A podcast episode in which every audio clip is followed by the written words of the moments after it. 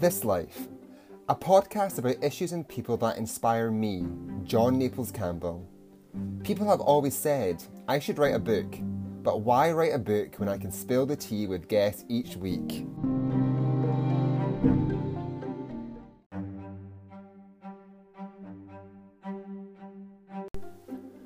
This week, on This Life, I speak with B B C journalist Amy Irons.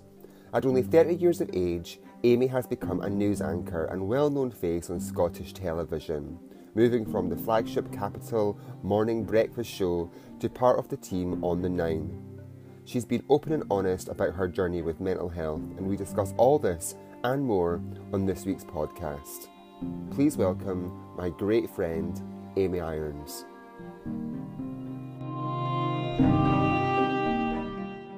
Hello, Amy Irons. Hello, my darling. On the podcast. Yes, let's start the like, like, let's just like, like start it honestly and openly. So, um, she calls me Ong, and I call her Mamie. There we go. So we're not even going to explain why. No, no, that might come up later. But yep. um, so Amy, thank you so much for being on my podcast, This Life. No um. Problem. And you know, I love you so much. So I'm so excited to be speaking to you. Um, and um, Amy and I had a lot of conversation before this um, was recording. So nothing's going to be off limits. Um, Nothing off limits. No, my shady binder has been put away. So I, I don't need to dig it out to bring anything up. Um, and I really hope you're going to enjoy this interview with Amy. Now, um, Amy... Amy's voice is probably a well-known voice um, from this morning's um, radio when she was on Capital F M in the morning. And now her face is well-known um, for being one of the flagship um, news anchors for the B B C Scotland channel. So, Amy, how did you get to be on the B B C flagshipping one of its biggest um, news uh, programmes for the new channel?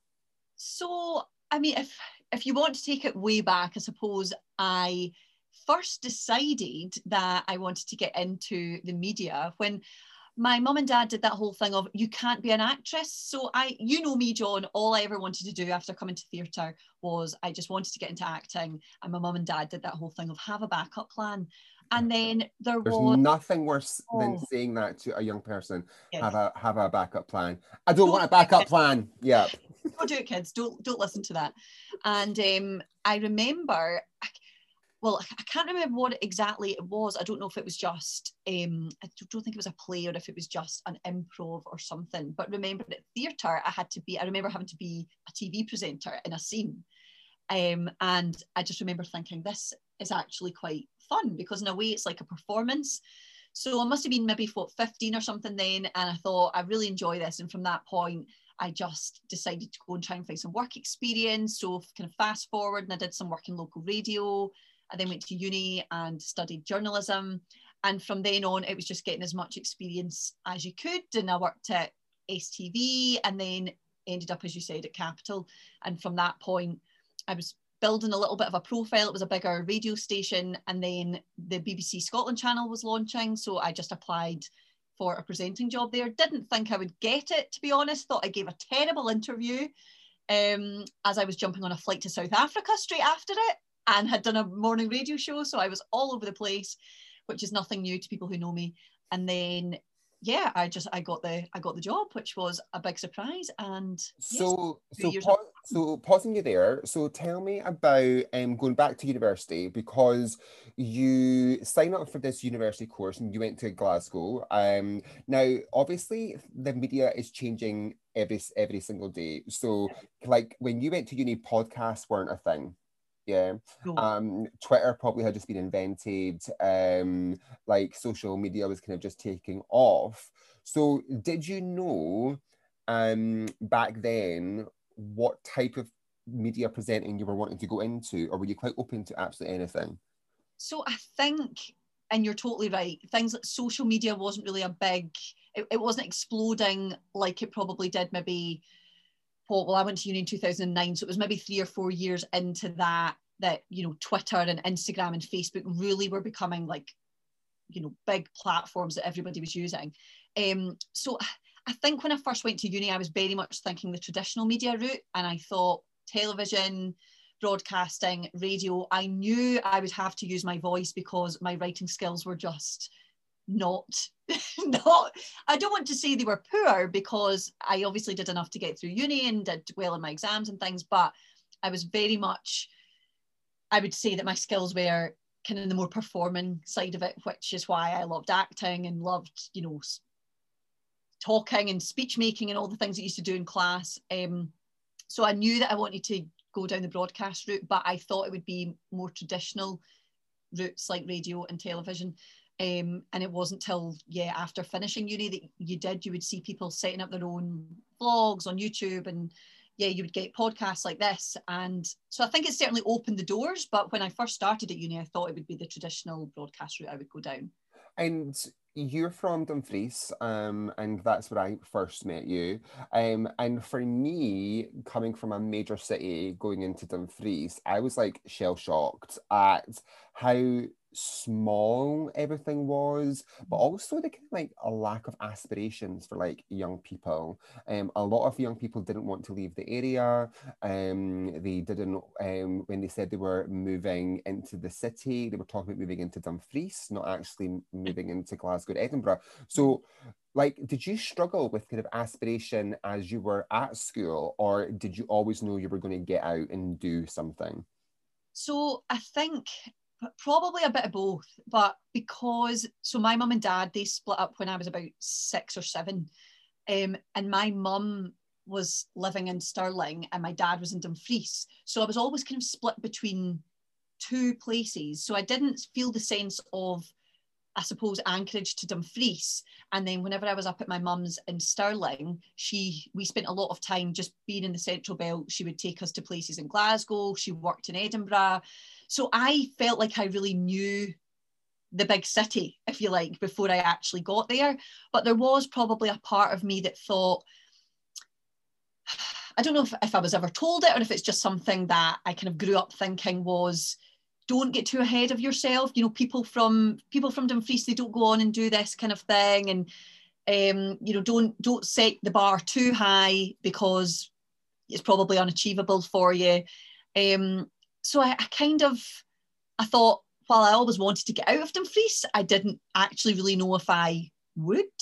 And then applied to go to uni, but still kept kind of coming down to Dumfries every weekend, and it was quite daunting moving into Glasgow, and I still had a lot of my friends and my boyfriend and everything at the time were all in Dumfries, so I was very much still quite a home bird. And I would say that that just, it probably took a couple of years to kind of grow out my shell a little bit and enjoy the big city that mm. now feels like home, because I've been here ever since. And it's it's so funny how when you've lived somewhere for so long, I now can't ever imagine moving back to Dumfries. And Glasgow feels like home, when I remember first coming up here and going, this is terrifying. Everything is massive. What on earth am I doing here? So yeah. no, it was it was quite daunting. And it's quite and it's quite interesting, because if you actually look at figures um, of young of uh, young people who are from rural areas and go to university, they're actually higher chances of them dropping out of uni and moving back home than them mm. completing their degree. So so it's quite it's quite interesting to hear um, like your thought process there about, actually, is this for me? Am I going to be able to be okay here? What was it like um, living with your dad full time? Like, what was that like? So it's it's funny you ask that, because I think obviously attitudes have definitely changed towards just, you know, families and what is normal. But when I was, so, well, I'm now thirty, so you're talking t- over twenty years ago, because I'm, as I say, I was about seven, so what, twenty-three years ago, um, I remember being at school and kids in the class asking me, why do you live with your dad? That's weird. Where's your mum? It's kind of, um, like, back then it was like unheard of. Yeah, it was unheard of. I remember yeah. it, it was unheard of for people certainly to live with their dad, and it was still actually quite unusual for parents to get divorced. There wasn't, or if or if parents were divorced, it certainly wasn't something that was really spoken about. Mm-hmm. And I certainly, I remember being a kid and feeling feeling strange. I thought, am I, you know, I went from thinking like what I'm going through is just normal, this is just my family life, but it's not until you have other children questioning your family situation and your upbringing, you think, is this normal? And I had nowhere else to look. I didn't have anyone else I could compare myself to. I didn't have, yeah. There wasn't like an online community for single dads or kids of recently divorced parents. You just, you only had your own kind of experience to draw from. So it, it was strange in some ways going through school because people did kind of question it. Um, but in terms of my upbringing, I never, I never ever felt like it was, it was anything unusual because I had two loving parents.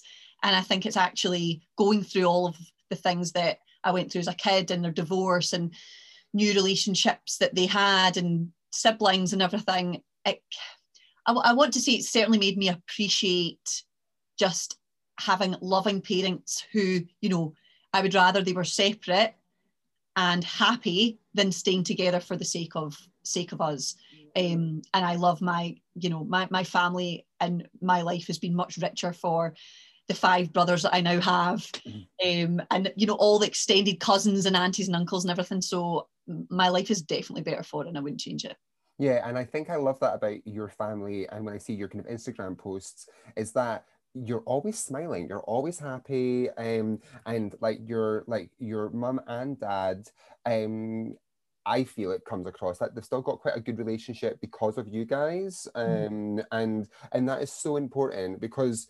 Because I think you're right. It's only it's only came quite recently that we've started, even in school, talking about different families, um, how your families can be um, your granny or your granddad. It can be two mums, two dads. It can be your dad. It can be your mum. But also, you were right that you, it would be interesting to speak to your dad to find out how he coped, because because like so this I mean we, we did say right at the beginning like nothing was off bar. So um so like how did your dad deal with the whole kind of, oh, Amy, let's have a chat about periods. Like, how did no, that happen? I don't, I don't think, to be honest, I don't think he ever did, because okay. my mum and dad, in the early, in the kind of early stages, their relationship was very fractious. It was not very good at all. It was, you know, it was not nice, as I'm sure a lot of divorces are not. Yeah. Um, but because I still saw my mum, like, most weekends, and by the point of being a teenage girl they were back on talking terms. I think they probably had discussions behind the scenes of, are we going to talk to Amy about this, who's going to do that?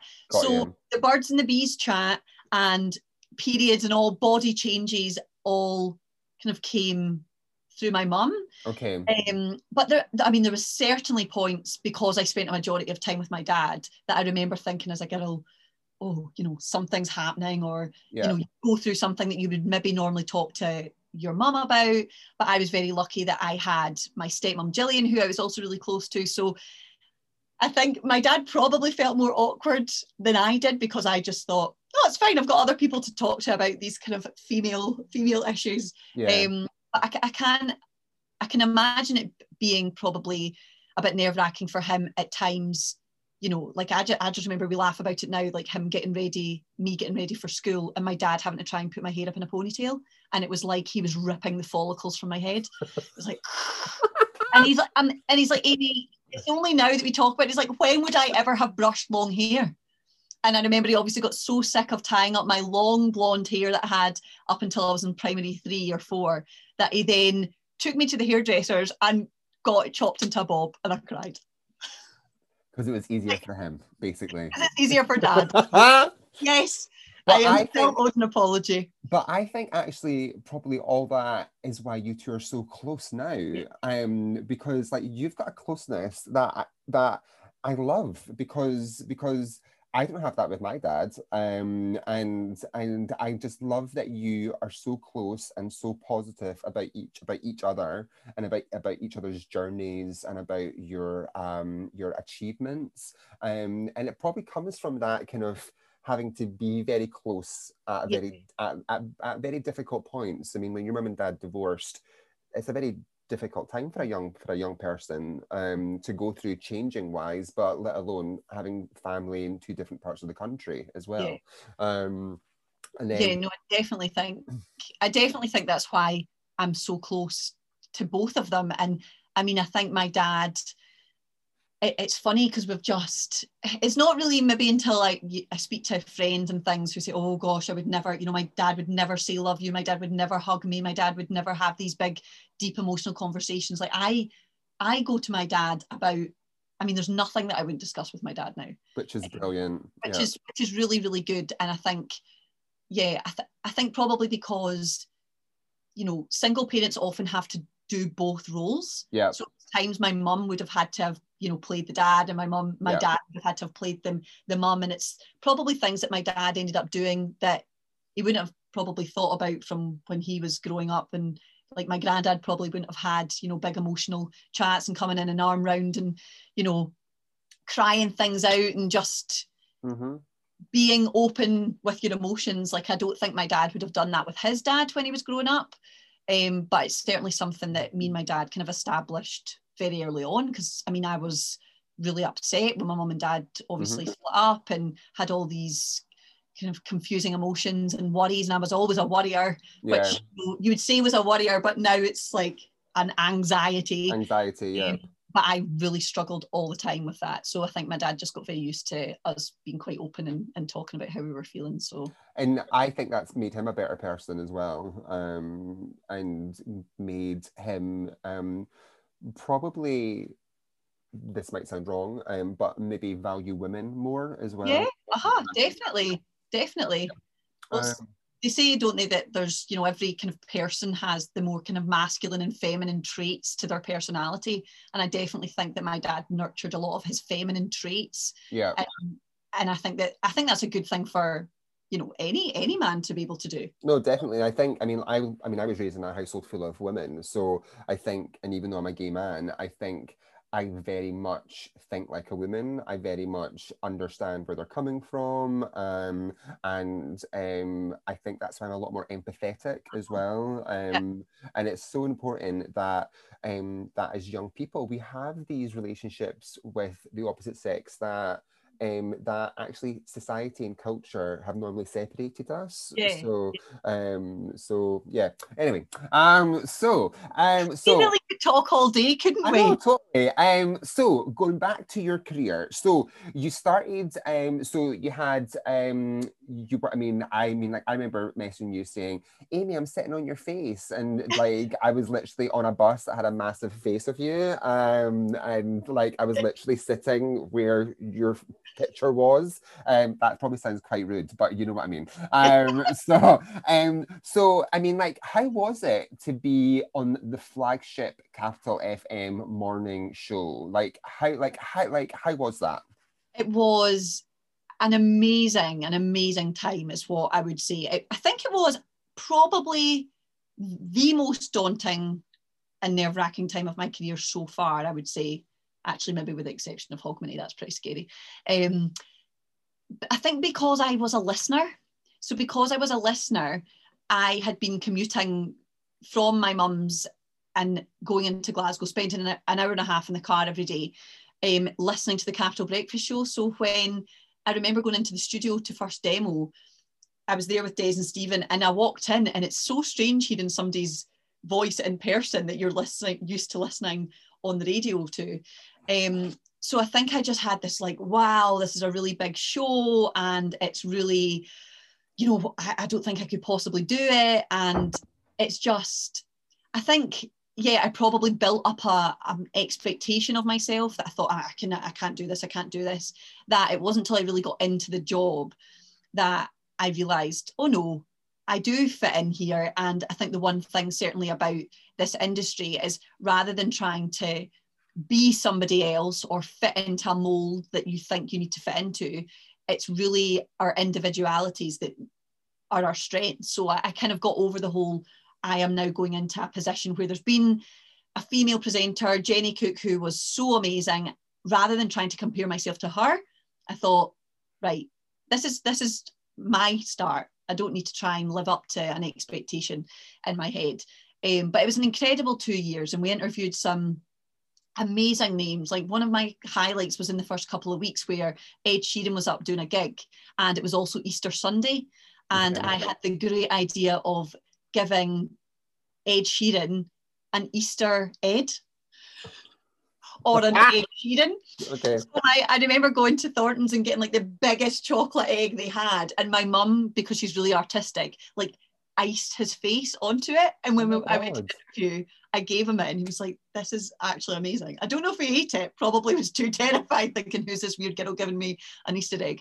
But um, I just remember, remember that, being though. in a room with Ed Sheeran. He just walked, he, he just walked in, he was like, hi guys. I'm like, oh my God, that's Ed Sheeran. That's Ed Sheeran. Because he was huge. He was doing his world tour and everything at the time. Yeah. Um, and I just thought, I can't believe I'm actually doing this. So it was great. It was a brilliant few years. And I think it certainly taught me a lot professionally, because everything was completely unscripted. Yeah. And even if there was elements of the show that, you know, because there was the three of us, sometimes two of us would know what was happening and we'd play a prank on one, or we'd want to get somebody's reaction to something like really just raw and authentically. So I think it taught me how to ad lib and just be quite, I suppose, comfortable without scripts and that kind of thing. So professionally, it was it was brilliant. It was a really, really good two years. And you were actually, I mean, I suppose fate, um, I speak about fate a lot, but fate kind of played um, its hand in this, because um, there was major changes in the way radio was getting done across the country. And it was suddenly announced that actually Capital F M, as we knew it, was kind of going, um, and your jobs were all up in the air. Um, the chances of you staying were going to be quite slim because yeah. of how they were wanting to change things. And then obviously B B C were then launching its new ah. B B C Scotland channel. So like, like, so like, how did that all work out? How did, how, how did you even get the, the kind of screening for B B C Scotland? So it actually is, fate's a great word, because initially I had applied for the job. They were just, you know, they were all advertised online. I knew the channel was launching, and they put up various, there was something like eighty jobs, um, of all different, obviously, like, there was from engineers and producers to presenters and reporters. So there was loads of roles. Um, so I applied, and when you apply for a, a, a job in, in the media, quite often that it's not actually a case of applying for a job. It's quite rare, especially in presenting, that there's a job you apply for. Quite often you're either headhunted, or you're, you have an agent that gets your showreel out there and people kind of pick you, really. So it's quite rare that there was a job that was actually advertised. So I did... Um, put my showreel in that I'd had stuff from S T V, and I went through the whole application process, and I remember having to go to a hotel in Edinburgh to do the screen test. But I think I just thought, this is never going to be me, because it's such a small industry. You you hear rumours of other people who are applying, so I knew some people that had applied, and I thought, what on earth, this is never going to be me. So I went in quite relaxed, I think, and also I was happy at Capital. So Um, I went in, and, and obviously the interview, it was quite daunting, and they throw things at you, not literally, just throw situations and scenarios at you to try and deal with. Um, but then I, I got the job, and I initially actually started doing both jobs. So I was going to Capital in the morning to do a breakfast show from six till ten, and then I was going to present on the nine between nine and ten at night. So I was getting home at like half ten to then get up at five in the morning. So I was really shattered, but I mm. thought I, I couldn't really pick one or the other, and I was enjoying doing both. Um, and then it turned out that, you know, not long after getting the, the B B C job, they ended up axing the breakfast show. Yeah. So, I mean, none of us actually expected it, I'm not going to lie. They made changes to, Ofcom made changes to what, um, the amount of hours that had to come from a local area. But I think I still thought the breakfast show is the big show. They won't cancel it. It was huge. That. Yep. It was huge. I thought they might make changes elsewhere throughout the schedule, but I don't think they'll get rid of the breakfast shows, because just like the breakfast show was big for us in Scotland, there was, you know, there was one in Swansea and Liverpool and Manchester and Birmingham. So everybody's breakfast show was really, it was why people would go to the station. Yeah. Um, but then they, they they axed it one day, which was obviously brutal. Um, especially because I knew that I was okay. Mm-hmm. I knew that I had the B B C, Um, so, you know, for colleagues, not just in Glasgow, but around the country, to know that there was other presenters that were going to be out of work, especially in an industry where there are not jobs. Yeah. You know, you don't just go, oh, I've, I'll just go and do another breakfast radio show. They've all, there's certainly twenty years ago, there was lots of lot and lots of local radio stations, but everything, everything's been shut down and everything's mm. so centralised. So, um, yeah, that's kind of how that happened. And I'm just, I'm very lucky that I had another opportunity that I could kind of follow. And what do you feel um, is the major differences from doing um, B B C than doing Capital F M? Because they're both presenting, but they're completely different streams and different types of media. So like what, like what have you learned the most out of the two of them? So the main difference I would say is the presenting on Capital comes with a certain amount of freedom that the B B C doesn't. And I, I don't want to make that sound like it's a, a, a really negative thing against my role at the B B C, because it's, it isn't, but just in terms of my actual role, I was a freelancer, so I didn't, I, you know, I am kind of my own brand, if you like. Um, I'm resp- I can take what opportunities, I can do whatever work I want, really, because I was a freelancer. Um, also the fact that the show, because it was unscripted and it was very much personality driven, you could have opinions, you could pretty much, within reason though, you could you could say what you wanted. You know, if you mm. thought if you thought somebody on Love Island the night before had treated somebody terribly, you could just say it. You could just yeah. come on and give your opinion about anything. You could tell your life stories. Um, so there was a certain amount of freedom that came with it. The B B C, on the other hand, because it's a news and current affairs programme, it's very heavily scripted. It's timed. The B B C is, you know, ruled like rigorously when it comes to impartiality, balance. You can't, you know, especially when you work in the, you're contracted under news, you can't go on and have an opinion either way. You know, even yeah. for working in sport, I can't, you know, not not that I do support either side of the Old Firm, but if I did, you couldn't go on and say, and I'm delighted tonight because Rangers are certain, you, you know, it's that yeah, kind of yeah. thing that you just couldn't, you couldn't do.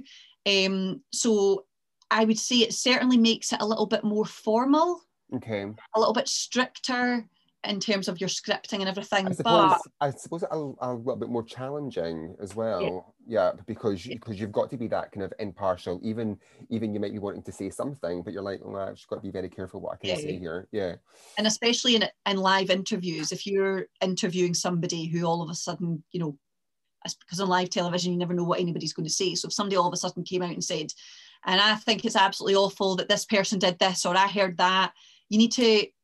you need to be prepared to balance the other side and say, well, actually, you know, we've got a, a statement earlier, this person said X, Y, and Z. You always need to be able to, if somebody throws something at you, you need to be able to balance it and counter yeah. the argument, which, you know, I'm quite lucky in the sense that because I do sport, I, I don't get it that often, but, you know, in news, there's always going to be controversial, contentious subjects, and you're always going to get, there's, you know, there's two sides and actually three sides probably to a lot of things you see yeah. um, on the on the T V. So I think it is it is a lot more challenging, and it's a totally different skill. And I think the thing with Capital, you were very much part of a team. There was three of us, whereas at the B B C, it's very much been, I've had to focus on, you know, my myself. I go out and if I present things, I'm presenting it myself, really. So you, I mean, so you are the kind of sports news anchor, um, but you also do the edit as well. Um, yes. So, so how do you go, like, how, how do you get into the sports section, firstly? Like, how did that happen? Tell me.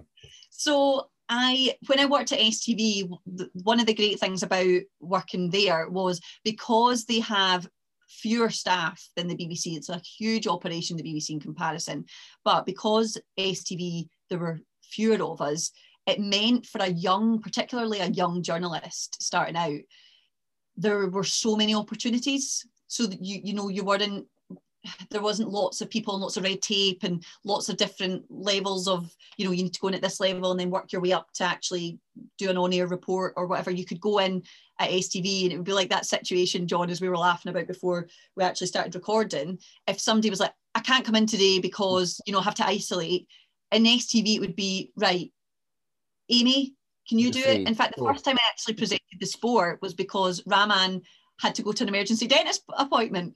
And I remember they were like, Amy, can you do the sport? And it was because my boss at the time had taken, he'd obviously remembered that I did have an interest in sport. My dad had been in football for years. Um, so I saw it as, this is another opportunity. It's another, you know, it's another skill. Thing to your bow, yeah. Uh, thing to my bow. Um, so that's kind of how I got into sport. And then the, the way that edit kind of came alongside that was because the bosses at the B B C, they'd obviously recognised that I'd come from Capital and the style of show that that was. And they were thinking, you know, we don't... I th they were creating lots of things for the, the channel. And they thought, well, maybe Amy and David, who... people might know as Romeo from his cat from his radio days, they they kind of come from the same background, and maybe this could be something that we could try out. And it's kind of like entertainment news um that the two of them do, so they kind of and made that you show. Two, and like you two make such a good kind of couple on screen because you're always laughing, um and it is that kind of banter that you talked about that you have at Capital F M that you have on screen, and it's really nice to see. Although I'm really offended because you hardly ever talk about the Real Housewives, so um so I you know, want... do you know why this is? Because I don't think David watches it, but I do, to the point of I was watching the Real Housewives before I went to work yesterday. Okay, so Beverly you, Hills, Beverly right, Hills. Okay, so we need to speak about the Ding Dong Ditch. Okay, so where are you? Where are you on the whole Erica Jane situation? So I don't know all the I don't know all the background. So I know there's been a lot of there's been various articles, and I think there's been stuff come out since they were filming, because I think the episodes that I've just seen, it must have been a good few months ago now. Yeah. I don't know exactly the difference between, you know, filming and then when it actually goes to air. I don't know how long that is, but... Right, it's about five months. Yeah. About five. So a lot's obviously happened in that time. But where I'm at at the moment, I've just seen that she has just got her own house, and her and Tom are no more, and she didn't know anything about okay. the, the kind of finances and, and all of that. I I know, because the preview for the next one that I'm just on, a lot of the other housewives are questioning how much she knew. Okay. Uh, I I'm with her.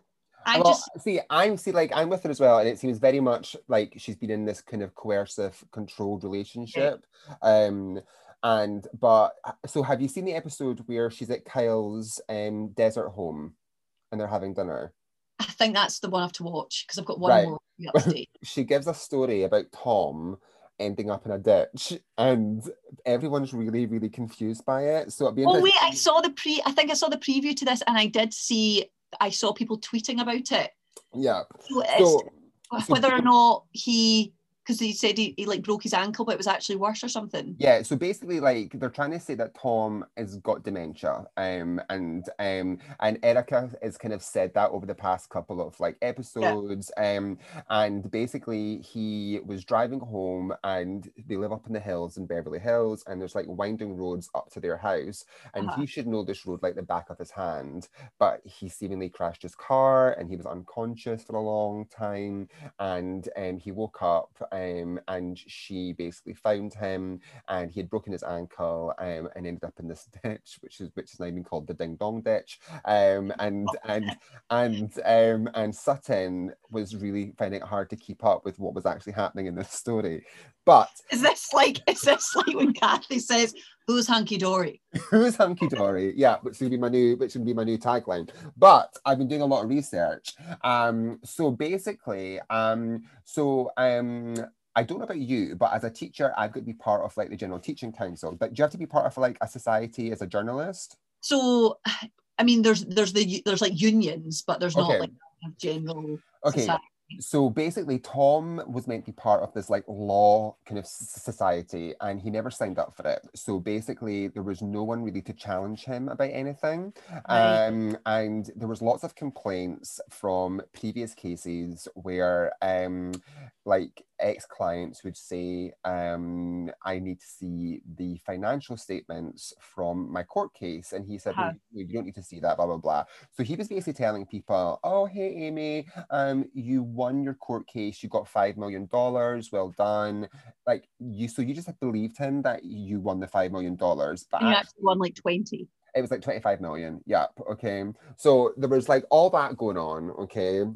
Um, but also his ex-wife um, knew everything that was happening, and she outed him, and she basically, that's why the, the divorce happened, um, all this stuff happened, um, and but no one believed her, um, and she kind of vanished into thin air. Um, turns out she's actually now dead. So we're not... Oh, yeah. We'll never know the truth.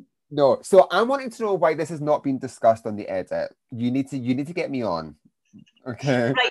In the same way that we've had a Love Island and Married at First Sight correspondent, you should be our Real Housewives correspondent. I would love that. Right. I would absolutely let me, love it. Let me pitch it. Let me pitch it to the producer. Because you know what? I watch all of them, babes. I'm on yeah. it. I'm on it. Anyway, getting back to you and your career, Amy. so, um, so tell me. Um, so what's been the like the hardest thing you've had to report on? Oh, the hardest thing I've ever had to report on. Do you know,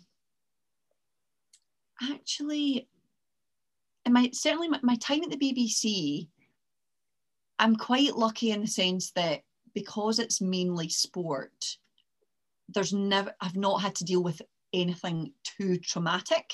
Yeah. Um, probably a tough interview though, was I remember speaking to Um, David Cox, who's a footballer, and this was kind of not long into my time at the B B C, and we had him on because he'd been very open about his own mental health struggles, and he'd been taunted by other opponents on the pitch um, and people from the stand, and um, so I remember having him on and doing an interview about that, and I just I remember that being particularly tough, one because it, it was just difficult to hear somebody that had experienced mm. what he had, but also because it did kind of strike a chord with me um kind of personally. It's then hard to kind of park the personal feelings about a situation and remain professional when you are just when you're having that kind of conversation. It is very, all you want to do is be quite emotional about it and, and yeah. empathize with a person, so it's hard to kind of find the balance between that kind of empathy and understanding in a two-way conversation um, so, and then parking your own personal feelings on it. So you've, and you've kind of just touched on that now, um, so you've came out um, quite publicly about your own struggles with mental health, and um, and for our listeners on the podcast, your boyfriend Wayne, um, you lost him, um, and he had mental health issues, and he took his own life. Um, were the B B C supportive of you being so open about your um, about your mental health struggles? Um, and because it seemed like from a viewer, from a viewer's point of view, they were. Um, um, and do you feel you were you were kind of supported by all that as well? Completely. That's that's one thing I would say. The, the B B C and just like the, the kind of structure, I suppose, that they have there is really, really good when it comes to offering like staff support, whether that's through obviously like individual managers that you would go to. Um, I got counselling through the B B C. So they were always, always really understanding. Um, I, you know, I remember things like I was due to be away on a trip for the first anniversary of Wayne's death, and I remember when I was actually asked to go to the Women's World Cup, I remember phoning my mum crying because I was like having a panic. Mm. I thought, I know the dates, I can't, I, I just don't want to be away from home. Um, it was almost, that first anniversary is like such a, it's so important. It's important, but you're also dreading it. Yeah.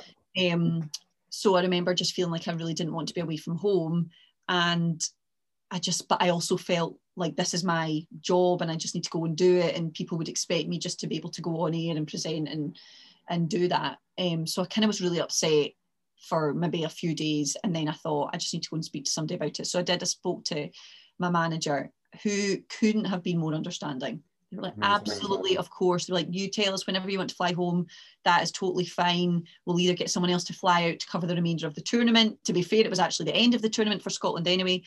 Um, but they were like, don't you worry, we will have all of that in place if we need to do that. So they've always been very, very understanding of things like that. Or there's been, you know, I actually remember an item on the programme that, so it was just before the sport, there'd been an item on suicide, and it was it was a, a girl who'd come in and she was campaigning and she'd lost somebody close to her. And I remember standing at the sports desk, and there's only about, there was maybe a minute and a half between the end of this item and the start of the sport. And Rebecca, one of the presenters, just, you know, she obviously looked to me, and her and Martin kind of came over and they were like, "Are you okay?" You know that feeling when somebody mm. says, "Are you okay?" and you're really not. And I remember just, I just started crying on the set, and I was like, "No," mm, and I was crying. But I knew I only had a minute, and they were like, Amy, Amy, "It's fine. You don't need to do this. We can quite easily do the sport. Like, you don't need to do it." And I'm like, "No, no, no, I'm fine." And I like looked up to the lights on set, and I was like this. And I was like, "How long have I got?" They were like, thirty seconds. I'm like, "Okay. Good evening." Yeah, and I just, yeah. I kind of got, I got through that, but work were really good in the fact that they kind of recognised, okay, Amy, just, you know, you got through that, but do you need some time? Do you need, you know, do you need a couple of days, or do you need to speak to somebody? So they've always been very, very kind of conscious of just what anybody needs, really. They're always mm. been very supportive in that way. So it certainly made a rough time easier. And it was the same at Capital when it happened. Why do you think, um, like, what made you be so open um, about your mental health journey and the trolling that you received? Why did you feel you had to be so open about it? So I think I remember the f- kind of first moment I thought, no, I need to do, I need to be open about this. And it was, and again, I've, I have spoken about this before, and Wayne's family would not mind me saying this at all, because I I honestly don't think it is uncommon. I think a lot of people feel this.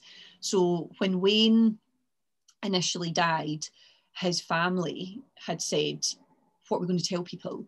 Mm. We need to tell people it's an accident."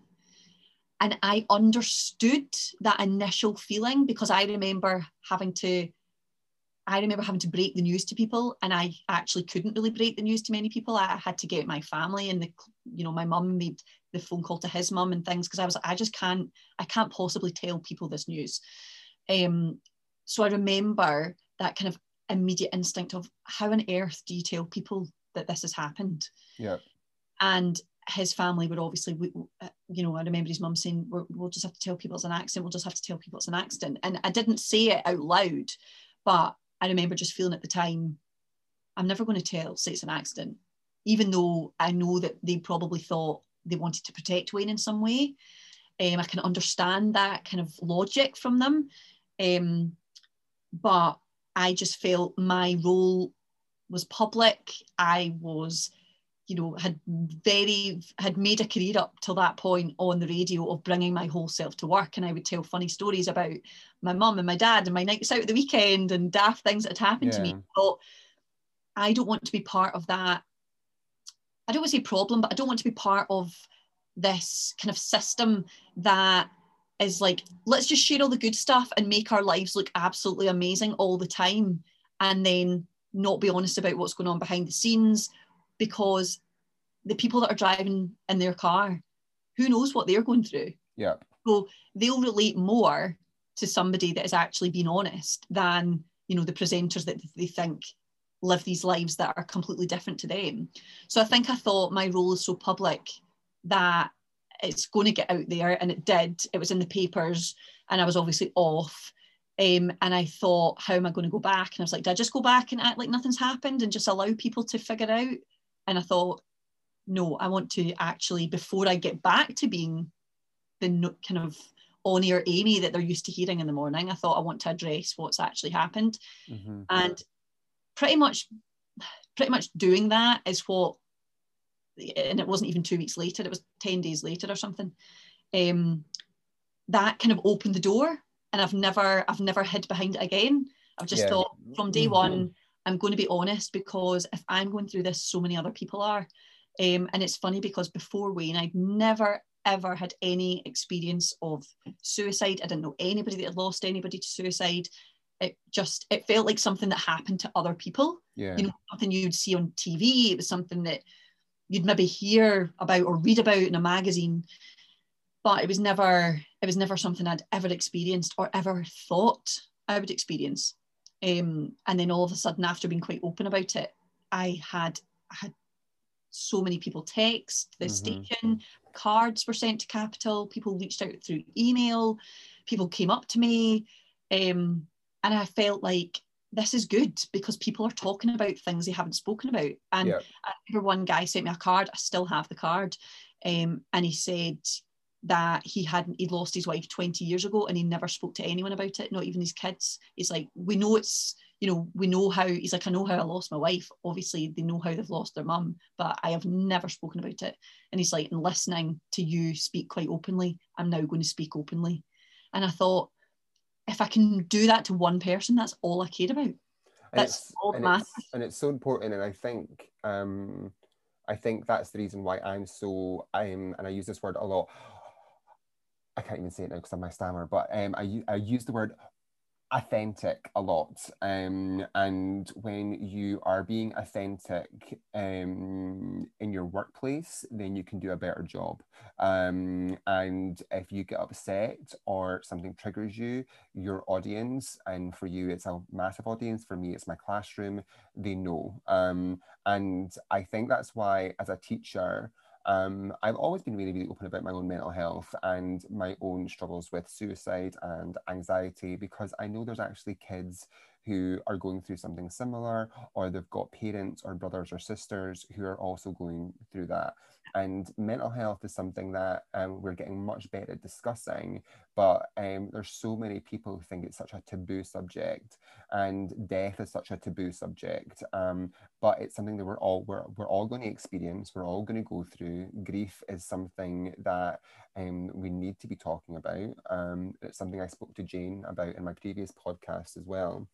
Um, but I totally admire your honesty, um, and I think you have been an inspiration to so many people um, by by outing the trolls who were horrible to you for being open, um, but giving the inspiration to so many to be open about their journey with grief as well, um, and mental health. So I want to say a big thank you, Amy, um, thank for you. that. Thank you, dear. Um, so... You are now in a new relationship, um, so um, and he's a fireman as well. Yeah. Um, what do you think? Like, what do you think Wayne would say to you now if he was here? Oh, do you know it's funny? I think he'd be very proud. Mm-hmm. I do think he'd be proud, because the one thing I would say is, with the way that Wayne's mental health was, Wayne struggled a lot with his mental health. He struggled with substance abuse. Um, and the thing that I, you know, I hated that he hated himself for this, but he really, really struggled with how his mental health affected other people. Mm. And it almost was this kind of vicious cycle of, you know, he would do something, or, you know, it would just... In his mind, he was a burden, and his mental health was having an effect on me. Um, and I think that if he was here now, I would like to hope that he would be glad that I'm not only trying, to, I've not only tried to help other people, and I've been honest about me, but I think he'd be glad that I have, I don't want to say found peace. Closure, maybe? Closure. I think just because those early months, you know, weeks and months, and probably, you know, the first year, mm. um, my life and my mental health was really, really fragile. And I mm. think, I think if he could certainly see me now, he'd be glad that I've come this far, because for a while I didn't think I could. Yeah. Um, and knowing him, he would always, because we thought so similarly, he would always, you know, he'd be thinking in those early days, I hate that I've hurt Amy. And that's all he ever thought. Every time he tried to hurt himself, he felt guilty for hurting himself because he thought it was hurting me, because I was, yeah. you know, there. And, you know, I won't go into the kind of graphic detail, but um, there were times that obviously have left me pretty scarred from trying to save somebody's life, mm-hmm. um, and just the things that come along with that. And I know that he, he, didn't like that his mental health was having an effect on me. So I think he'd be glad that I'm now in a position where my mental health's a lot more stable, and I'm, yeah, I've found that kind of peace and closure that is really, really difficult to ever yeah. imagine yourself finding in yeah. those days. I think, I think as well, when like my mum passed away, um, I was like so guilty for like a lot of reasons. I had kind of like survivor's guilt, I think, um, and um, and something happened which I won't discuss just now. Maybe talk about it on a later podcast. Um, but it, but I walked away from that situation with closure, um, that actually things are going to be okay, um, and that she'd be really proud of me and really proud of who I am. Um, and it felt like a weight off my shoulders. Um, and and I'm really proud of you um, for um, for moving along with grief, because that is such an important thing, and something that we've spoken about before, Amy, about about about grief kind of never leaves us. We kind of have to move yeah. along with it, um, and um, I'm really excited to meet this fireman as well. So the big word, um, yeah, and I'm and I'm hoping he's good to you, because if he's not, he's going to get the gay mafia around. I know. You know that he's very, he's very, he's very, very good, and he's good. very understanding, and just he's a he's that. He's safety. He's just. Mm-hmm. Very, I feel very safe and secure and very. That's so yeah, important. Yeah. Yeah. Good. And so, what is next for Amy Irons? Oh, what is next? Gosh, that's. Are you going to be doing Hogmanay again? Up at the well, Capitol? well, I don't know. I don't. Finger, fingers crossed. Fingers crossed. Nothing. Nothing is confirmed. Um, but I've had, gosh, I had a blast doing it the last couple of years, apart from absolutely freezing. My... I have to say, my most funniest moment of you during Hogmanay was when you got, you were doing something live to camera, and then you got whisked off to do a Kayleigh dance, and um, and you, I don't know if you were expecting it or not, but you kind of got whisked off, and you almost kind of got hit somebody because you were spinning so much. Yeah, I was I... like, oh, come on! I'm like, woohoo! It made me laugh so much, because I actually realised how uncomfortable you were as well. I was like, great!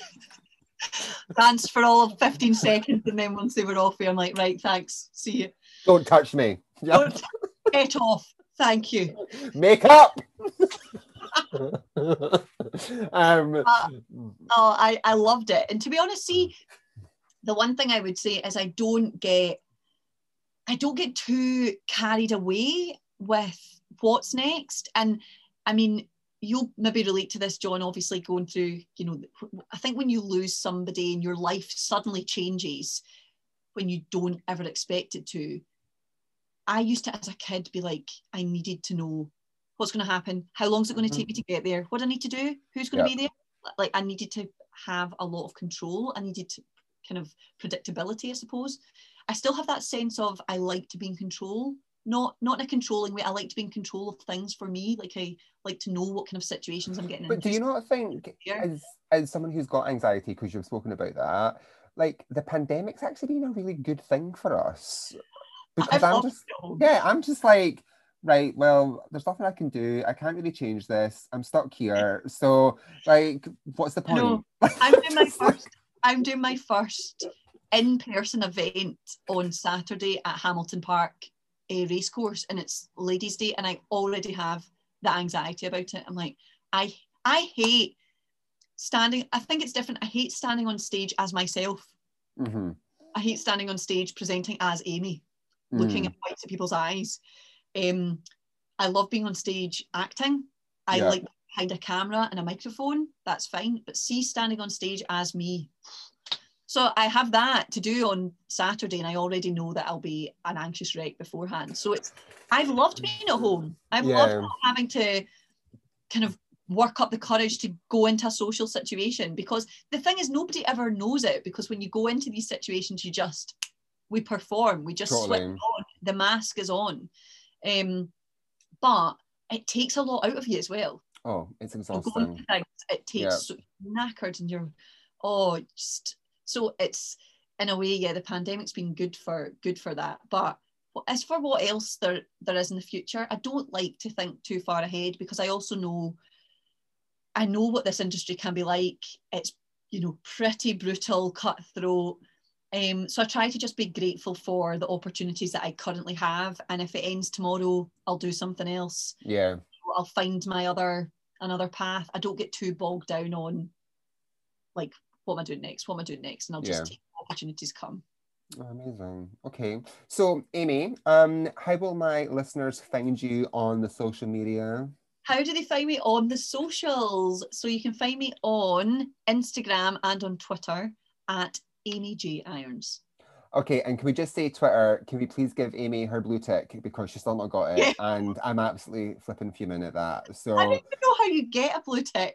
Well, I'm starting a campaign, so uh, I'm wanting I'm wanting Amy to get that blue tick, and she better get it at Twitter, otherwise the gay mafia will be round with their Real Housewife Shady Binder to come and get you as well. Okay? Okay. Hear that, Twitter? Amy, thank you so much for being my guest this week. Oh, um, I've loved every moment. I've loved it. It's been amazing. All night. Um, but thank you so much. Um, and listeners, I will see you next week. Thank you.